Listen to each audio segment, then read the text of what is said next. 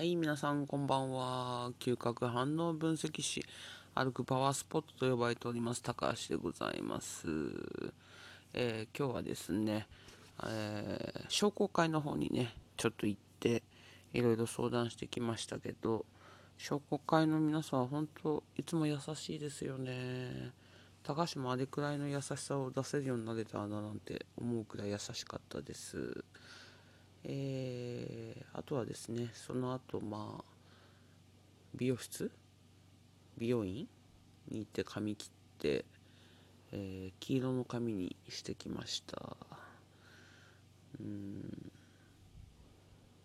まあまあ評判いいと私は思っているんですけど、まあ、近所のね、えー、お散歩に出てきたお子様とお母さんすぐにお家に帰っていっちゃいましたけどね。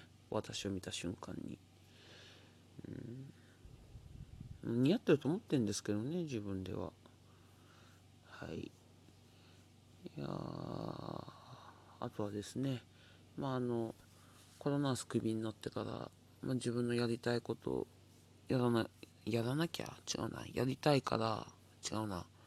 やりやります。ん？違う。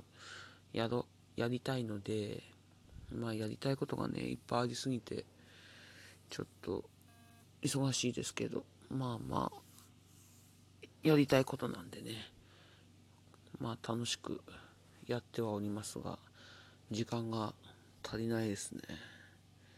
犬たちのとも遊びたいっていうのもあるし、家のこともやりたいし、自分のね、あの、もともと一応事業主なんでそっちのこともねいろいろ進めないとと思ってあとまあまだまだ勉強したいことも山ほどあるのでなんか本当に時間が足りないです、うん、まあねあのどんな風にこれから自分の事業を進めていくかまあ試行錯誤しながらですけど楽しみ以外の何者でもないですね。まあ、お家の方も快適ですし、うん、楽しいね。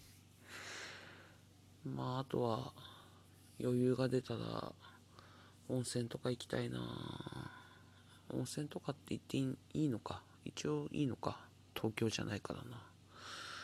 うん、まあ、いろいろとね、日々、ちょっと楽しみながら、仕事の方も進めていけたらななんて思っております。今日はこんなところで。では皆さんおやすみなさい。